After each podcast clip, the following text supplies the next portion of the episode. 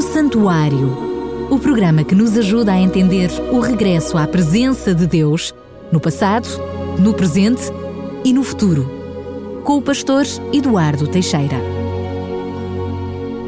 E cá estamos nós para mais um programa onde vamos um, olhar bem de perto para aquilo que deve ser o nosso relacionamento íntimo com Deus, olhando para aquilo que foi a experiência do povo de Deus lá atrás na história, onde uh, falámos sobre o santuário, sobre aquilo que eram os seus serviços e o seu mobiliário e aquilo que era o seu espaço e o que é que isso implicava. E depois, mais à frente, chegámos precisamente ao lugar santíssimo, onde vimos dentro da Arca da Aliança os Dez Mandamentos. E nos últimos sete programas temos estado precisamente a ver os, os primeiros sete mandamentos e hoje vamos olhar para o oitavo mandamento. Antes mesmo de começarmos o programa de hoje, vou-lhe pedir que vá lá aos seus rascunhos buscar o desenho que nós uh, o desafiámos a fazer, o tal desenho onde tem o círculo no centro da página e depois, à volta desse círculo, os primeiros quatro mandamentos. E hoje o desafio é colocar dentro desse círculo o oitavo mandamento: não furtarás, e vamos ver como ele está inteiramente relacionado também com os primeiros quatro mandamentos. Aliás, vamos ver como todos os mandamentos estão ligados uns aos outros. Mais uma vez, quero agradecer ao pastor Eduardo Teixeira por estar connosco. Bem-vindo mais uma vez, é sempre um prazer. Então, hoje vamos ao oitavo mandamento. Exatamente. Eh, eu começaria por, eh, em primeiro lugar, cumprimentar todos os ouvintes e desejar-lhes uma, uma boa semana na companhia do nosso bom Deus. É, verdade, Daniel, quando analisamos os mandamentos de Deus de uma forma mais profunda, há um aspecto que chama logo a nossa atenção: é que eles todos estão entrelaçados uns nos outros. É muito difícil dizer que um dos mandamentos só trata deste assunto e não aborda nenhum outro. Não, é que eles estão todos entrelaçados uns nos outros. Há uma interligação perfeita entre eles todos e quando nós violamos um, estamos a violar o outro. Por isso é que o apóstolo Tiago, ele dizia, eh, quando falharmos num dos mandamentos, falhamos em toda a lei. De, todos, de toda a lei. Eh, eu diria que o mandamento que nós iremos analisar hoje não foge de maneira nenhuma a esta regra. Neste oitavo mandamento, não furtarás, Deus fala-nos de uma ação consumada de algo que podemos fazer contra três entidades especiais. Em primeiro lugar, contra Deus, em segundo lugar, contra o próximo e em terceiro lugar, contra nós mesmos. Quer dizer que podemos estar a furtar a estas três entidades. Mas eu diria aqui uma chamada de atenção. Quando eu pratico uma ação contra Deus, eu posso estar a praticá-la contra mim mesmo ou contra o meu próximo. Mas também, quando pratico uma ação contra mim, posso estar a praticá-la contra o meu próximo e vice-versa, mas de certeza que estamos a praticá-la contra Deus também. Por isso, este mandamento é um mandamento tremendamente importante e nós iremos ver como é que, a nível da sociedade em geral, eh, nós ehm, violamos este mandamento quase no, no dia a dia mesmo nós como cristãos. Ainda que o nosso grande desejo seja representar bem a Deus, este é um mandamento que, se não tivermos cuidado nos mais pequeninos detalhes, nós iremos falhar. No entanto, eu gostaria de dizer que eh, nós aqui aquilo que estamos a fazer é apresentar o ideal divino não quer dizer que o consigamos na totalidade. O que importa é que nós nunca desistamos.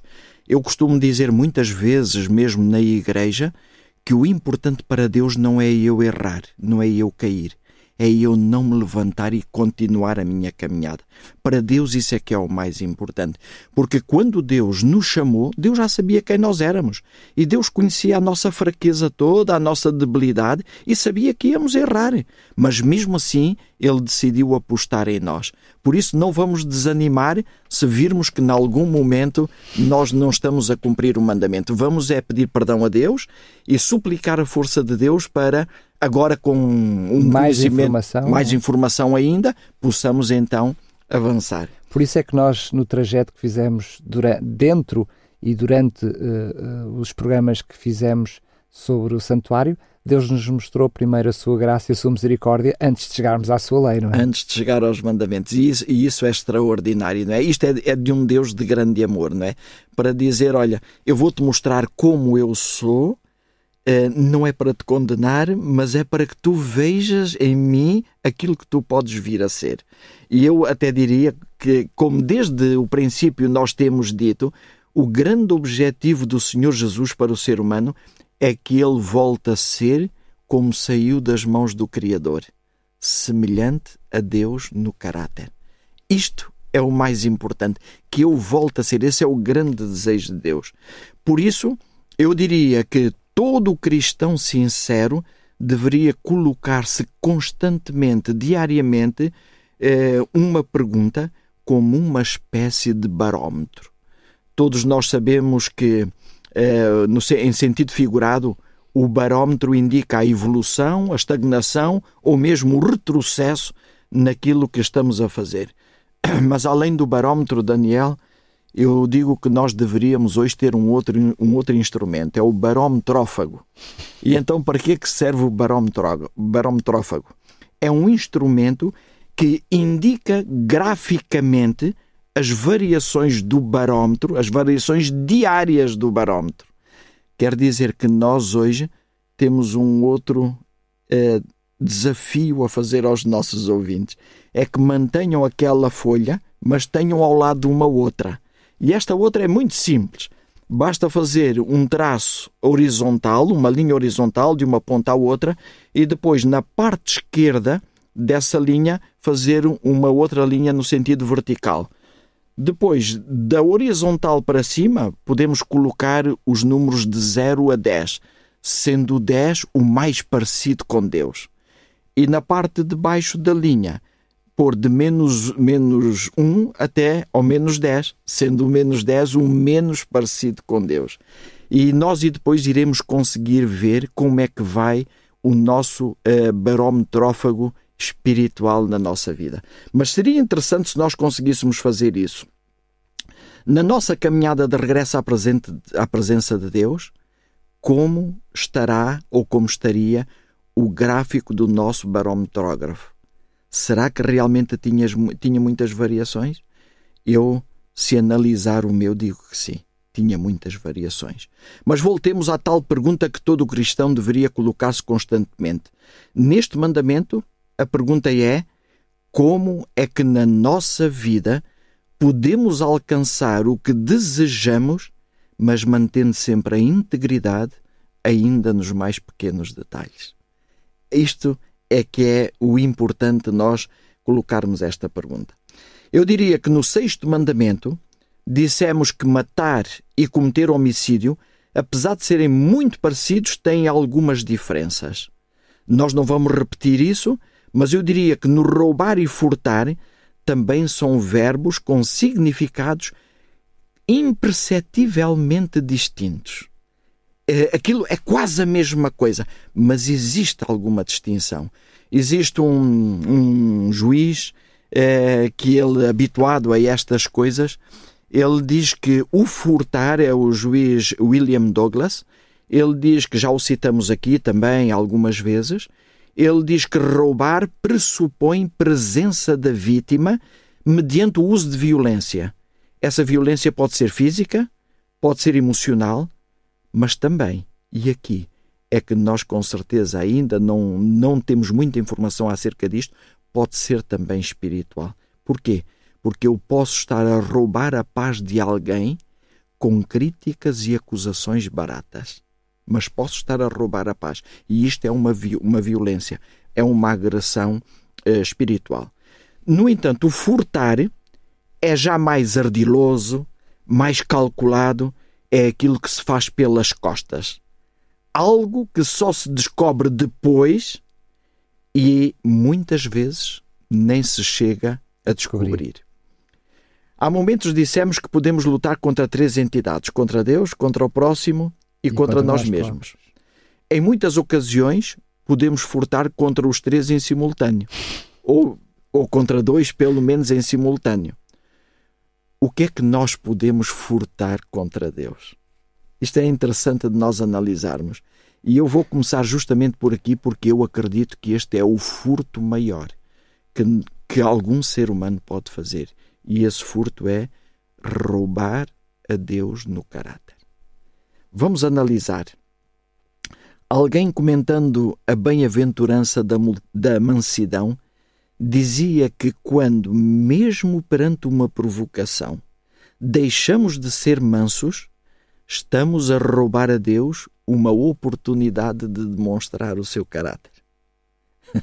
Eu, quando analiso isto, uh, pensando realmente em mim, quantas vezes eu tenho roubado a Deus no caráter porque muitas vezes não o tenho representado da melhor maneira. E eu acredito, pronto, não estou aqui para me condenar a mim nem para condenar ninguém, isto é algo natural uh, nas nossas vidas. E eu agora diria aos nossos ouvintes: vamos ter aí a nossa folha realmente e vamos uh, uh, tentar marcar no nosso barómetrófago a ver como é que nós conseguimos colocar aí os mandamentos. Eu começaria pelo primeiro. Deus diz que é misericordioso. Se se deparou numa ocasião em que eu não fui misericordioso, então eu roubei a Deus uma oportunidade de mostrar o seu caráter a uma pessoa que não o conhece. Como é que aquela pessoa vai conhecer Deus? Tem que ser por meu intermédio. Porque eu me digo cristão. Eu é? me digo cristão. Eu levo na minha vida o nome de Jesus Cristo. Então, se eu agora digo que sou um cristão, a outra pessoa vê-me como uma pessoa uh, dedicada à obra de Deus, e eu, em qualquer momento, não sou misericordioso com ninguém, mas antes, pelo contrário, eu exerço alguma pressão e até violência com a pessoa, a pessoa vai dizer assim: Este Deus não deve prestar então eu estou a roubar a Deus uma oportunidade de demonstrar o seu caráter. Este deveria ser um registro diário. E como é que nós vamos fazer esse registro diário? Vamos supor que eu, ao final do dia, devo analisar-me a mim mesmo. Eu, hoje, tive a oportunidade de ser misericordioso. Não fui totalmente. Então, com certeza, vou registar só o 3, graficamente. Uh, se eu fui muito misericordioso, quem sabe já muito parecido com Deus, eu vou pôr o 7, o 8 ou o 9, não é? Mas se, se até tive a oportunidade de não ser, de ser misericordioso, mas não fui, então vou pôr na parte negativa e vamos vendo assim quais são as nossas variações. Mas isto apenas em relação a, a, a isto Ao que primeiro mandamento. a dizer. É, é, é esta característica do primeiro mandamento, não é? Porque existem muitas outras. Mas no final aquilo que nós deveríamos fazer é em relação a todos os mandamentos. Se eu, eu até podia ter sido muito misericordioso, mas não ter sido paciente. Então, em vez de pôr o 8, já vou pôr com certeza o 4, porque realmente nuns eu acertei bem, noutros falhei um pouco. Mas vamos ver nas outras características do primeiro mandamento. Fui eu realmente perseverantemente paciente com os meus filhos, com os meus pais, com os meus colegas de trabalho, com os meus subordinados, com os meus superiores? Fui eu realmente eh, perseverantemente paciente com eles? Como é que eu demonstrei aí o caráter de Deus? Será que eu roubei a Deus outra vez uma oportunidade de demonstrar o seu caráter? Na bondade, a mesma coisa. Mas se passarmos para o segundo mandamento, tive eu uma boca para animar? Fui eu parecido com Deus aqui?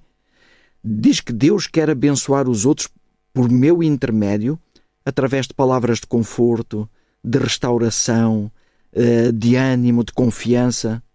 Se eu uso a minha boca para criticar, estou outra vez a roubar a Deus a oportunidade de abençoar uma outra pessoa.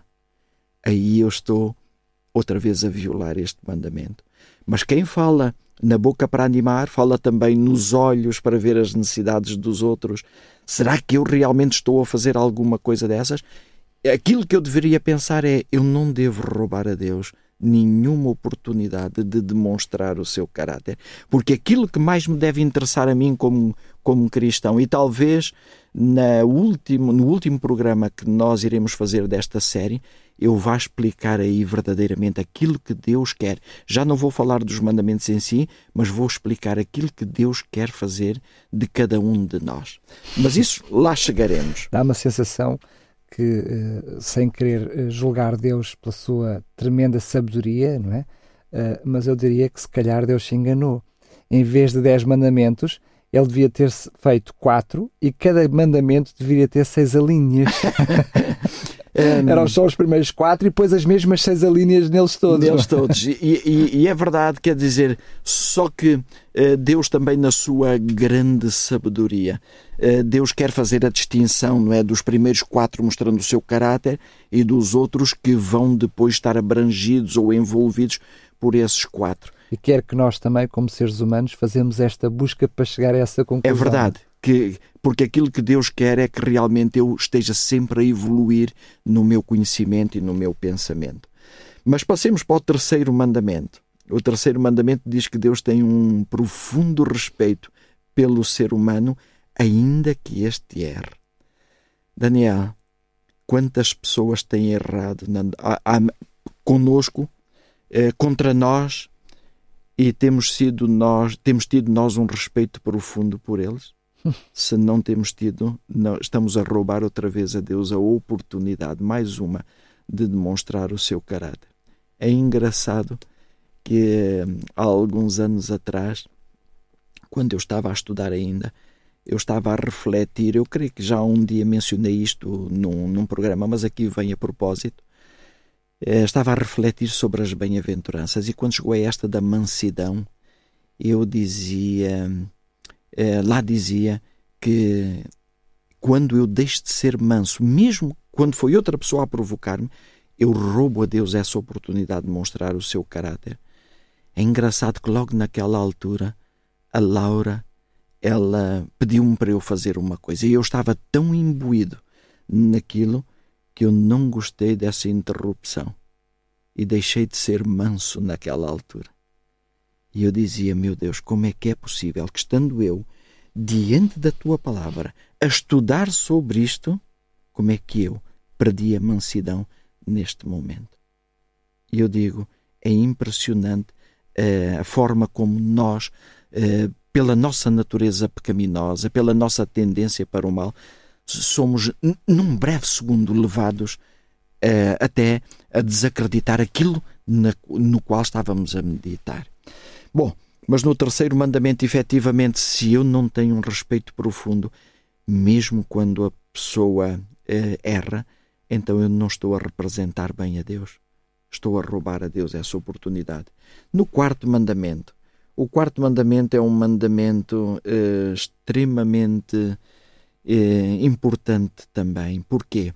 Porque o quarto, o quarto mandamento diz que Deus deu uma tríplice benção a esse mandamento diz que abençoou, uh, santificou e Deus descansou nesse mandamento, né? descansou, santificou e abençoou. Então vamos ver uma coisa. Quando eu transgrido este mandamento, o que é que eu estou a fazer? Eu estou a, a roubar a Deus uma oportunidade de mostrar que Deus é o Criador. Porque não estou a seguir. Eu, porque com este quarto mandamento eu estou a mostrar que eu respeito o Deus que criou tudo e que eu acredito nele e que por isso mesmo, quando ele descansou nesse dia e ele disse que nós deveríamos fazer o mesmo, eu estou a roubar a Deus essa oportunidade de demonstrar a toda a gente que ele é o Criador.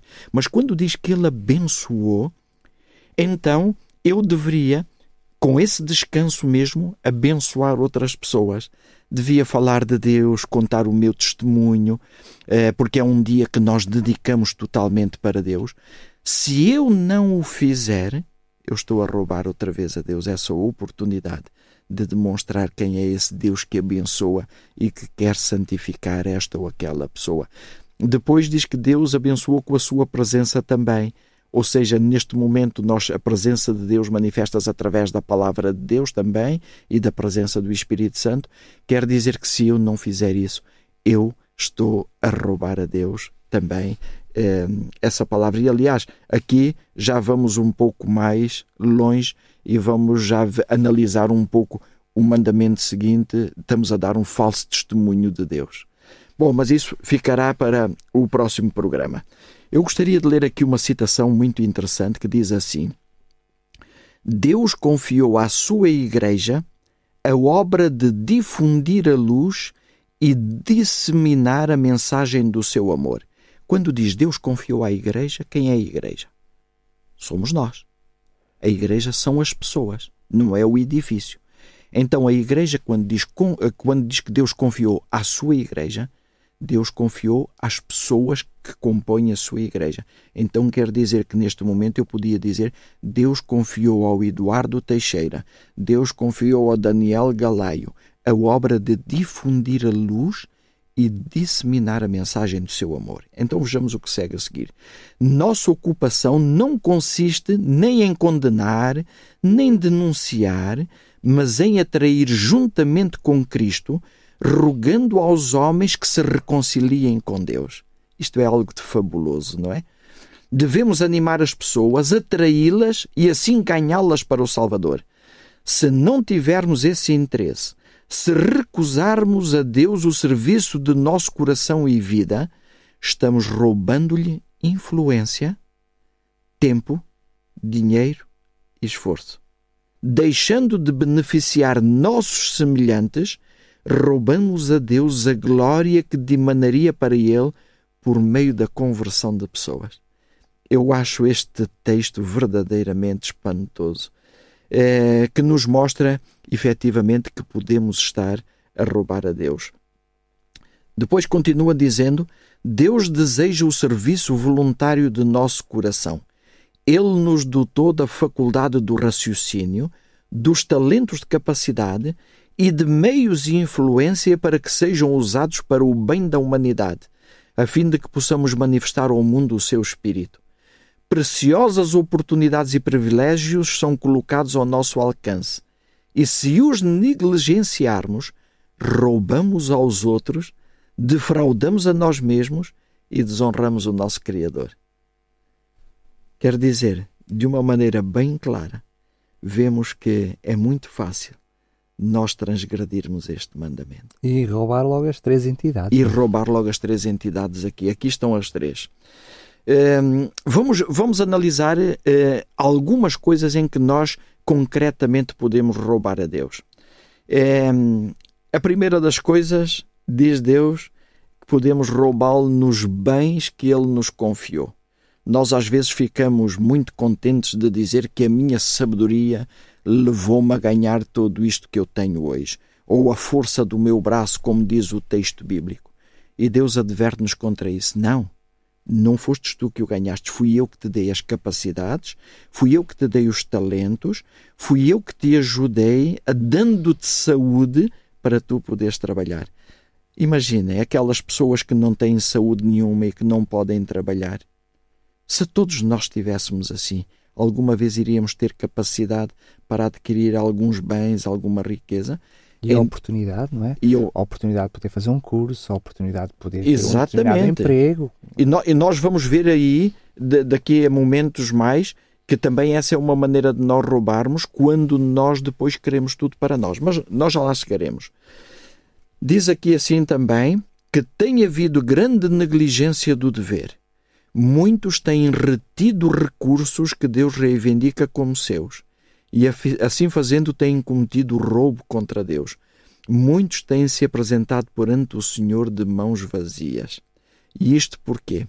Porque quando Deus nos pede alguns dos nossos recursos, Deus não está a pedir nada que seja nosso. Aquilo foi o Senhor que nos concedeu, se nós quisermos entender aquilo que é a palavra de Deus. E se, há, se existe alguém que tenha dúvidas, pense só numa coisa: se Deus não o proteger com uma boa saúde, o que é que essa pessoa vai fazer?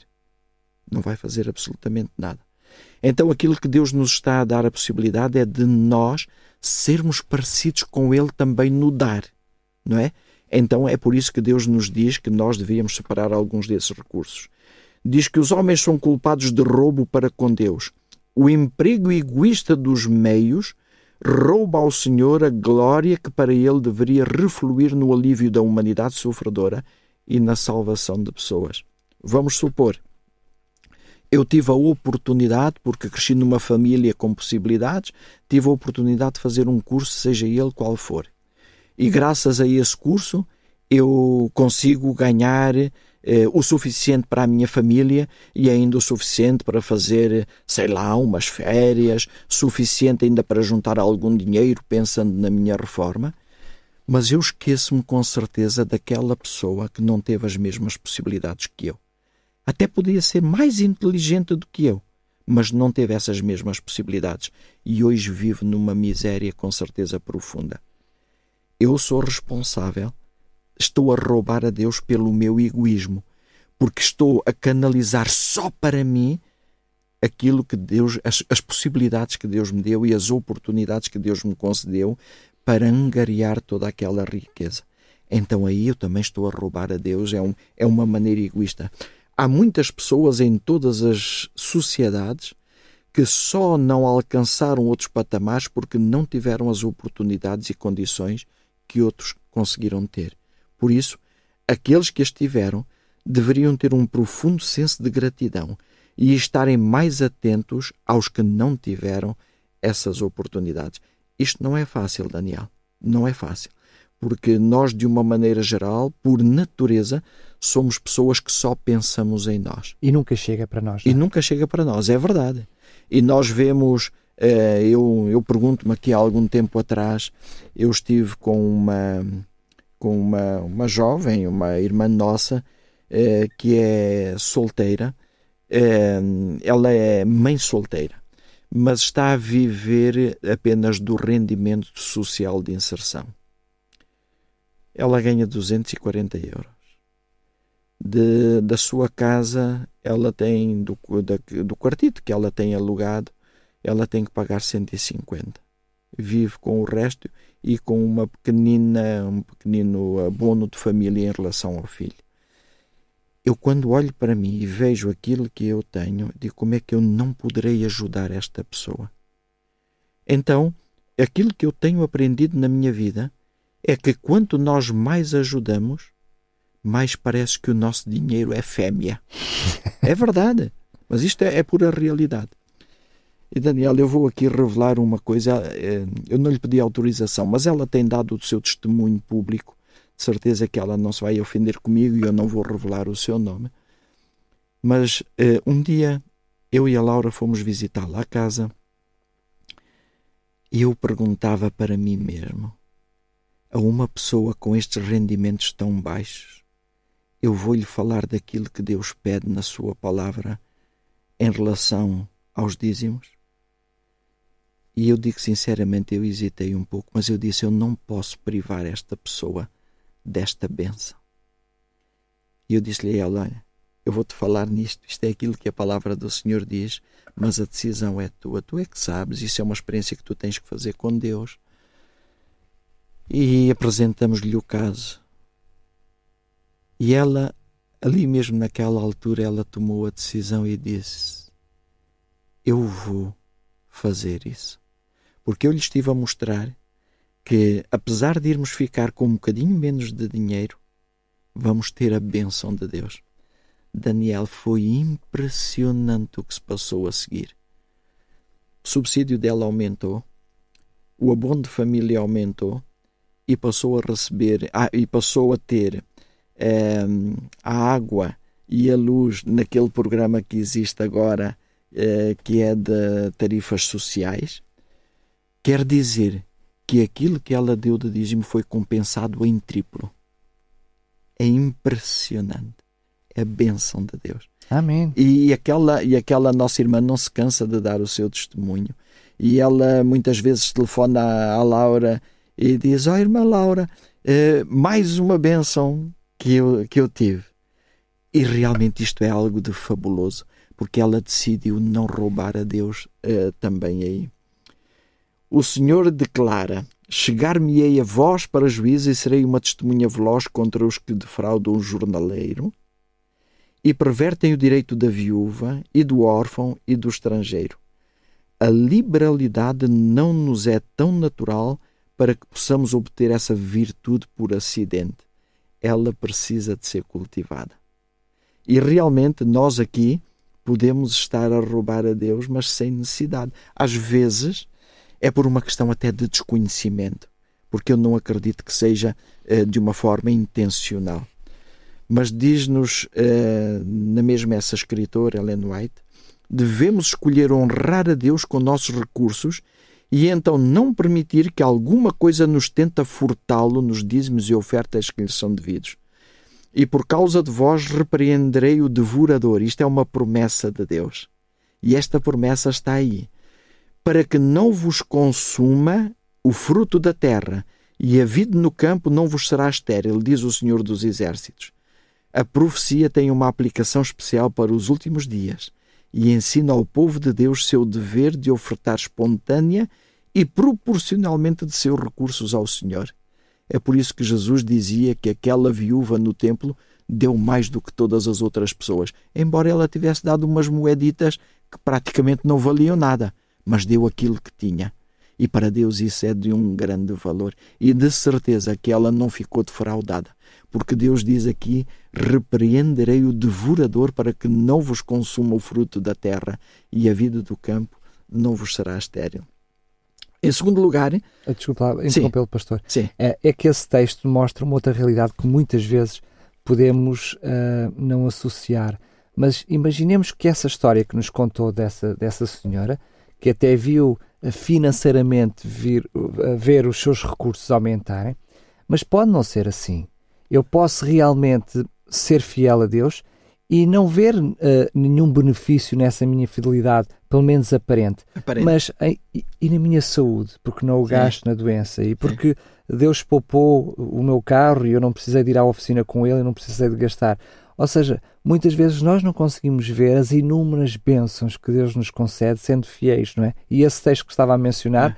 ou seja, uh, aquilo que era o produto da terra, não é? Deus, de, Deus uh, proporcionava que uh, aquilo que era no... que estava à volta da nossa vida pudesse ser uma bênção e uma bonança para, para cada um de nós. Pode não, podemos não ver o resultado da nossa fidelidade uh, de uma forma monetária, não é? Sim, é verdade. Podemos não o ver logo, mas de certeza que vamos claro. ter muitas bênçãos. Eu podia contar aqui outras experiências, mas realmente uh, o nosso tempo vai avançando e não, não vamos conseguir fazer isso de maneira nenhuma.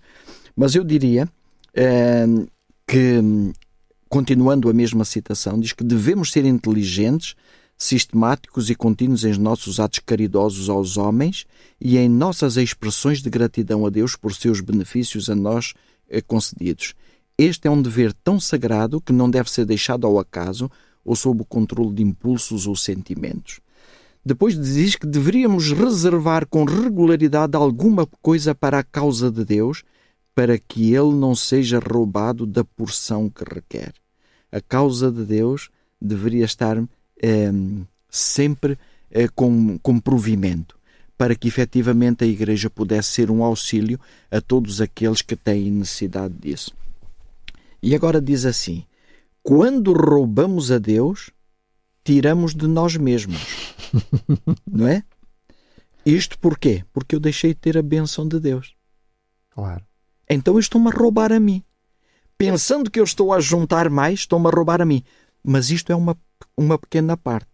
Porque diz depois assim: desistimos do tesouro celestial por causa de acumular mais tesouros na terra. Isto é impressionante, não é? Desistimos do tesouro celestial. Essa é uma perda que não podemos dar-nos ao luxo realmente de, de, suportar. Então, isto é o roubar a Deus nos nossos uh, bens uh, que nos são concedidos, mas roubar a Deus no tempo e capacidades. Aqui é um outro aspecto importante. O valor do nosso tempo e os nossos talentos só pode ser compreendido e estimado pela grandeza do resgate pago pela nossa redenção. É uma ingratidão que manifestamos para com Deus quando roubamos o que lhe pertence, impedindo-o de nossas afeições e o nosso serviço. Até aqui, com as, eh, impedindo a Deus das nossas afeições, do nosso amor para com Ele, da nossa gratidão e do nosso serviço eh, em favor de outros e beneficiando a causa de Deus, tudo isso pode ser considerado roubo para Deus. No entanto, tem uma outra em relação ao tempo, que é justamente o sábado. Há momentos já falávamos um bocadinho nisso, não é? Mas o sábado é tempo que pertence a Deus, não a nós. Quando nós o transgredimos, roubamos a Deus. Sim, este deve ser-nos um dia de bênçãos. Dia em que ponhamos de parte todas as nossas atividades seculares e centralizemos nossos pensamentos em Deus e no céu e com certeza a favor do nosso semelhante. Eu diria aqui, Daniel, é muito interessante nós notarmos que dos recursos Deus reclama um décimo, mas do tempo reclama um sétimo. Quer dizer que para Deus o tempo é mais importante do que os recursos. Eu ainda iria mais longe, né? porque para além desse, desse tempo que Deus requer de nós, semanalmente, não é? esse dia de descanso, eu diria que diariamente, pelo menos eu sinto isso na minha vida, é onde eu roubo mais a Deus, porque quando não tenho tempo, mais tempo de qualidade com Ele, uh, eu também estou a roubar-me a mim mesmo. A mim mesmo, é verdade. Esse é um roubo que eu faço a mim sem me dar conta. É, é, é interessante, ainda continuando naquele raciocínio, e que tu estavas a chegar lá rapidamente, o dia tem 24 horas. Se Deus requer de mim um sétimo, pelo menos três horas por dia eu devia dedicar a Deus. Dedicar a Deus em quê? Não é estar as três horas agarrada à Bíblia, porque nem todas as pessoas têm essa possibilidade, não é? Mas devia ter tempo para estudar a palavra de Deus, tempo para a oração, para uma verdadeira comunhão com Deus, porque aquele tempo é, devia ser de Deus e não nosso, por isso não devia de haver pressas, mas depois de tempo para visitar alguém que esteja doente. Eu aí estou ao serviço de Deus, porque Deus diz: quando o fizestes a um destes meus pequeninos irmãos, a mim o fizestes, de eu visitar alguém que esteja com necessidades, de eu, quem sabe, ir fazer as compras a alguém que não possa fazer as compras. Eu aí, se eu não dedicar o meu tempo para todas estas coisas, eu estou a roubar a Deus no tempo. Este conceito daquilo que Deus pede de mim em relação ao tempo de um terço, se eu fizer eh, a conta diariamente, eu diria, Daniel, temos roubado muito a Deus. Temos a graça de Deus, a, graça de Deus ser muito misericordioso e paciente conosco. Mas nós deveríamos mesmo assim pensar seriamente uh, nisto, não é? Mas tu há momentos mencionavas uma outra coisa que também nós podemos roubar a Deus. É roubar a Deus na nossa saúde. Diz assim aqui um texto também de Ellen White: o organismo vivo é propriedade de Deus. A ele pertence pela criação e pela redenção. E pelo mau uso de qualquer de nossas faculdades, roubamos a Deus a honra que lhe é devida. Até na nossa saúde, nas escolhas que nós fazemos. E ela vai mais longe, diz que deve, deve-se obter conhecimento quanto ao comer, beber e vestir-se. Quer dizer que não devemos ficar à espera de, de, de, receber alguma informação. Não. Nós é que deveríamos procurar essa informação para sabermos o que é que nós devemos comer, beber e vestir, de maneira que seja preservada a saúde. Se adoecermos, é interessante o que ela diz, que eu nunca tinha pensado nisto. Se adoecermos, sobrecarregamos nossos amigos e nos incapacitamos a nós mesmos para o cumprimento de nossos deveres para com a família e o próximo. E estamos a roubar a esses amigos e à família. E quando a morte prematura se segue em resultado da violação da lei natural, acarretamos tristeza e sofrimento aos outros. Privamos nossos vizinhos do serviço que lhe deveríamos prestar em vida.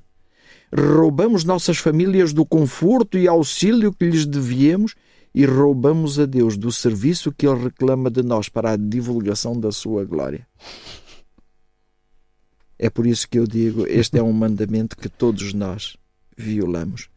Mas são, são assuntos muito importantes. E volto a dizer mais uma vez aqui: não esqueçamos que isto é o ideal divino. Claro que o ideal divino para nós pode ser eh, pelo menos podemos pensar que ele é inacessível. A única coisa que Deus nos pede é que não desistamos e que cada dia tentemos para chegar mais perto.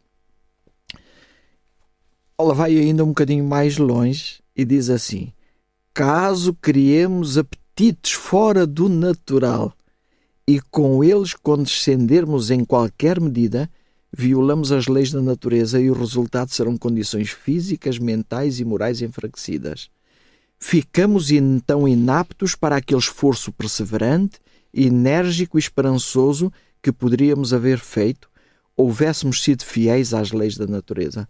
Se prejudicamos um único órgão do corpo, roubamos a Deus o serviço que poderíamos prestar-lhe. E isto porquê? Porque mesmo o apóstolo Paulo faz a pergunta: Ou não sabeis que o vosso corpo é o templo do Espírito Santo que habita em vós, proveniente de Deus, e que não sois de vós mesmos? Poucos de nós temos esta noção. Embora citemos muitas vezes este versículo, não é? Mas temos, não, não temos a noção verdadeira daquilo que ele significa. Mas falemos agora um pouco de roubar contra o nosso próximo. Ao longo da caminhada já fomos vendo que estamos a roubar também muitas coisas a nós mesmos, não é? Mas roubar o nosso próximo. Uh, Lauren Wade, no seu livro Os Dez Mandamentos, apresenta vários tipos de furto contra o próximo. Um, o primeiro, talvez o furto simples.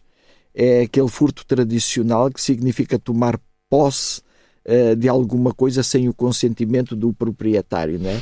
Ou então pedir algo emprestado e não devolver, dever algo e não o pagar. E, e digo que hum, nós aqui até nos sentimos às vezes mal, porque podemos até pedir eh, um livro e, e, depois, por negligência, não é que a gente queira roubar o livro, mas não o devolvemos. Aqui eh, estamos, estamos a furtar também, não é? Contra o próximo. Uma coisa que é muito natural na sociedade: a cópia ilegal. Realizar cópia que priva o autor ou o editor de receber a compensação a que tem direito, não é? Quer envolva material impresso, digital ou qualquer outro formato. E aqui então, eh, nós com, com os computadores, eh, sei lá, com as ferramentas que esses computadores utilizam. Softwares. Softwares. Já para não falar de músicas pois, e sim, sim. filmes e por aí fora. E aqui nós mesmo eh, fazemos muita coisa mal feita. Eh, mas mesmo até contra o próprio governo, quando eu deixo de pagar os meus impostos. E é engraçado que eu posso pensar assim: eu estou a roubar o governo. Mas o governo também me rouba muito a mim. Mas eu não estou só a roubar o governo. Eu estou a roubar mesmo as pessoas mais carenciadas. Porquê? Porque se todos nós pagássemos os impostos como é devido, com certeza que esses impostos diminuiriam. E então aqueles que não têm como escapar, que trabalham uh, por conta de outrem, esses veriam os seus impostos diminuídos e poderiam fazer face eh, de uma maneira diferente na sua e vida. E o próprio Estado teria mais condições financeiras de apoiar aqueles que precisam. Ora bem, ora bem, quer dizer que o nosso roubo não é só contra o Estado. O nosso roubo é contra o nosso próximo e com certeza aqui quem sofre mais são aqueles menos favorecidos. É? Além de que o erro do outro não desculpa nunca o meu próprio erro. Ora bem, ora bem, além disso, né? Depois tem a questão do plágio também apresentar o trabalho ou respostas de outra pessoa como sendo o trabalho nosso para conseguir um ganho ou uma nota em benefício próprio. Hoje as universidades lutam muito com isso, não é? Porque há jovens que vão fazer o seu trabalho e vão à internet e encontram ali aquilo que eles realmente têm e então levam.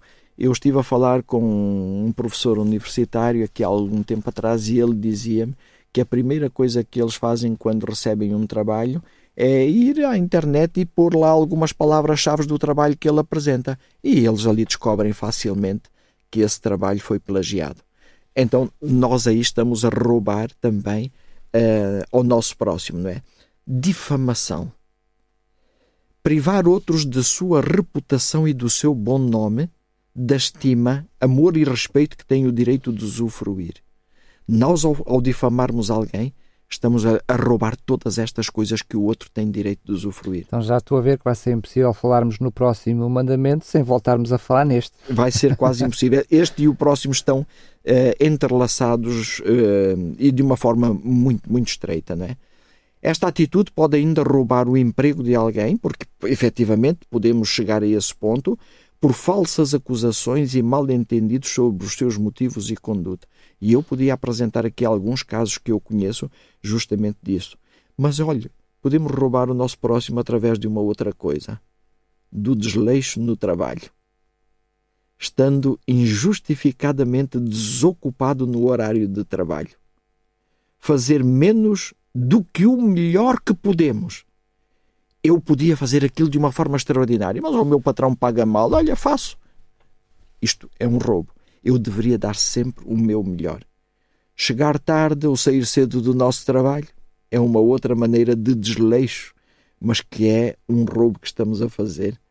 E se nós continuarmos, com certeza que hoje vamos é, sentir um peso tremendo em cima de nós. Né? E não é esse o objetivo. O objetivo é simplesmente nós analisarmos estes casos, que é para depois então uh, sentirmos essa, essa força para podermos avançar. Desperdício. Esbanjar ou usar mal o material que pertence a outra pessoa. Imprimir coisas pessoais no trabalho sem o consentimento dos responsáveis. É um roubo.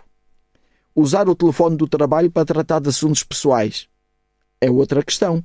Às vezes na internet eu estar distraído com outras coisas, com o Facebook ou com outra coisa qualquer no, horário de trabalho, não é? Descuido. Também através do descuido podemos estar a roubar o próximo. Inclui a negligência e comportamentos irresponsáveis que resultem em perda para outra pessoa. Um outro aspecto interessante também é a sobrefaturação, ou seja, a especulação, subida injustificada de preços, cobrança de valor excessivo por algo quando o comprador não tem outra alternativa senão aceitar o preço. Eu aqui iria referir duas entidades que fazem muito isto. Uh, as gasolineiras, não é?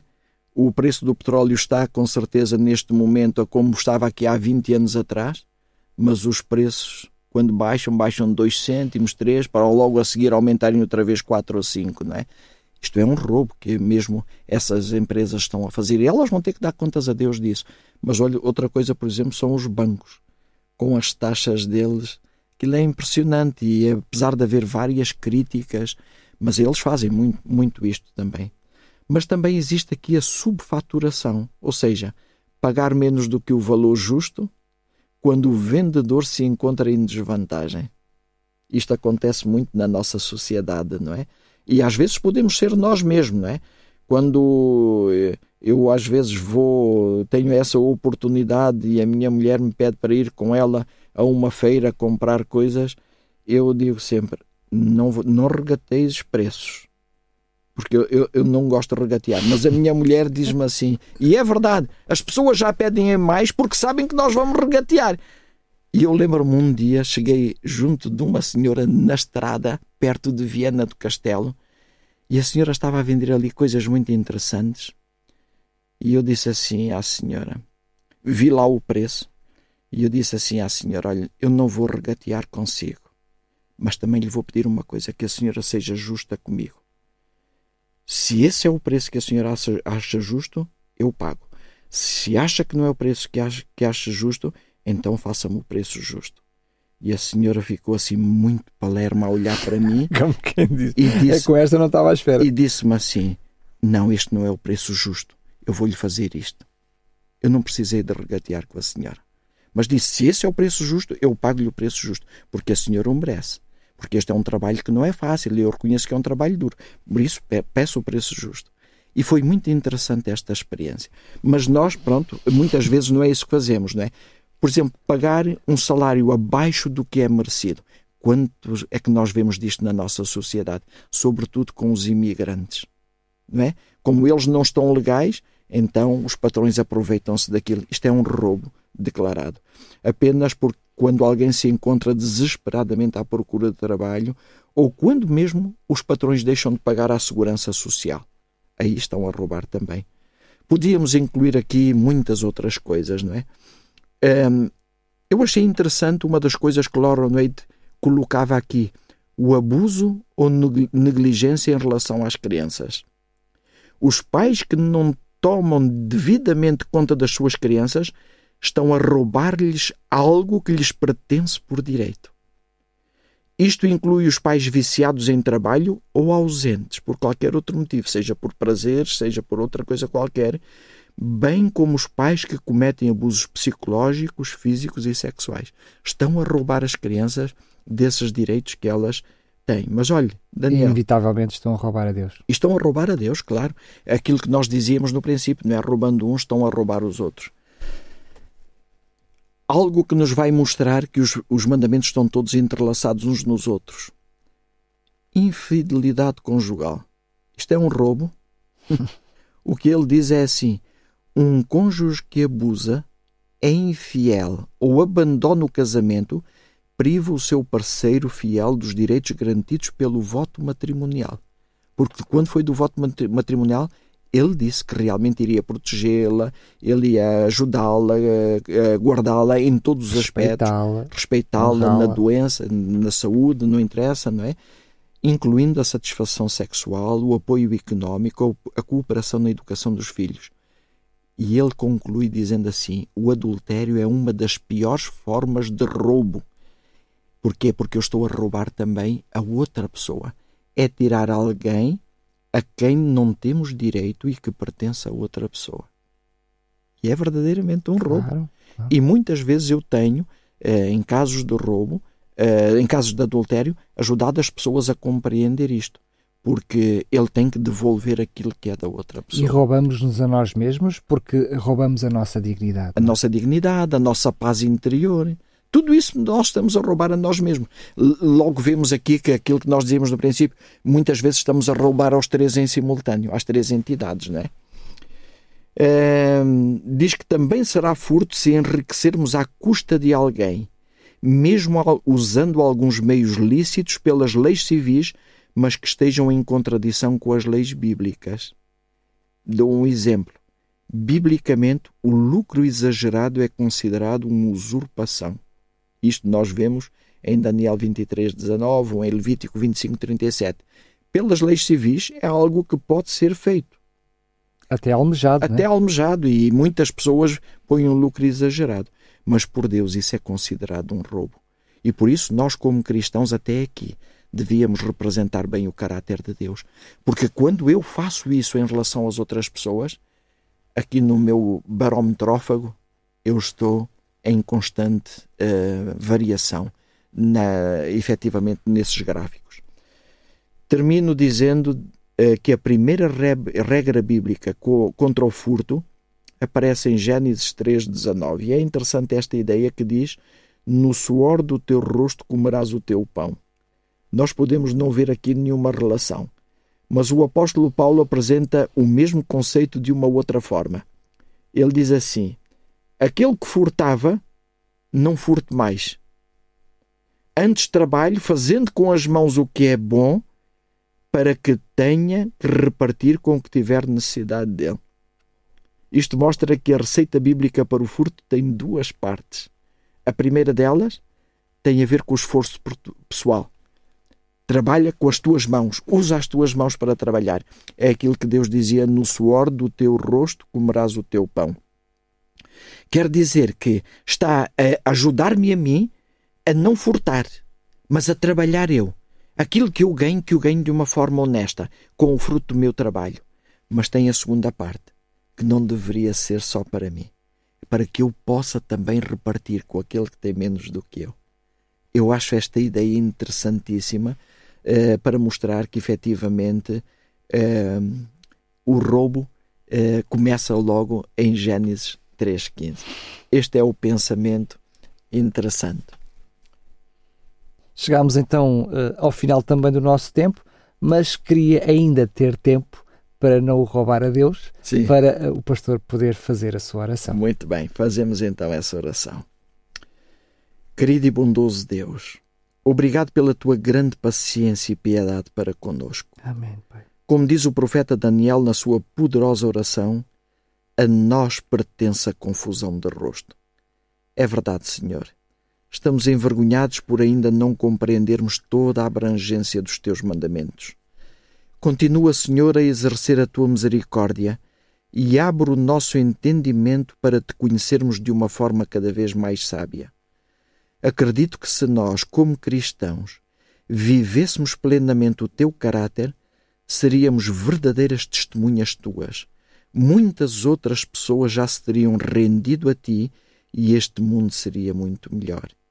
Ousamos aqui fazer a súplica do teu servo Davi: Não me lances fora da tua presença e não retires de mim o teu Espírito, Espírito Santo. Cria em mim, ó Deus, um coração puro e renova em mim um espírito reto. Amém. Amém. O Santuário o programa que nos ajuda a entender o regresso à presença de Deus no passado, no presente e no futuro. Com o pastor Eduardo Teixeira.